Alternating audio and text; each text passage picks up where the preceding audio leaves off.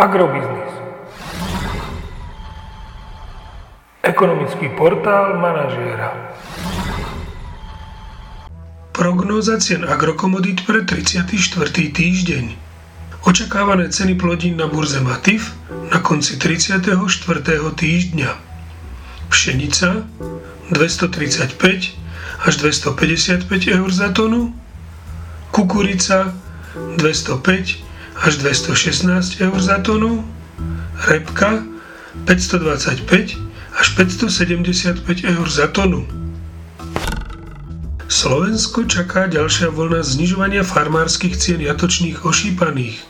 Tie môžu tento týždeň korigovať smerom nadol do pásma 1,23 až 1,30 eur za kilogram jatočnej hmotnosti.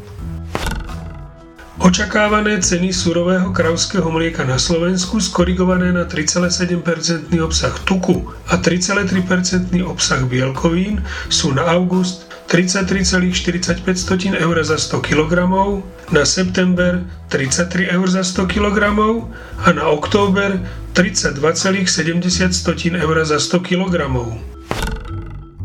Podľa našich prepočtov by cena nafty mohla v najbližších desiatich dňoch klesnúť o 1,5 eurocenta za liter na úroveň 1,225 tisícin eur za liter a cena benzínu Natural 95 by mohla klesnúť na úroveň 1,385 tisícin eur za liter.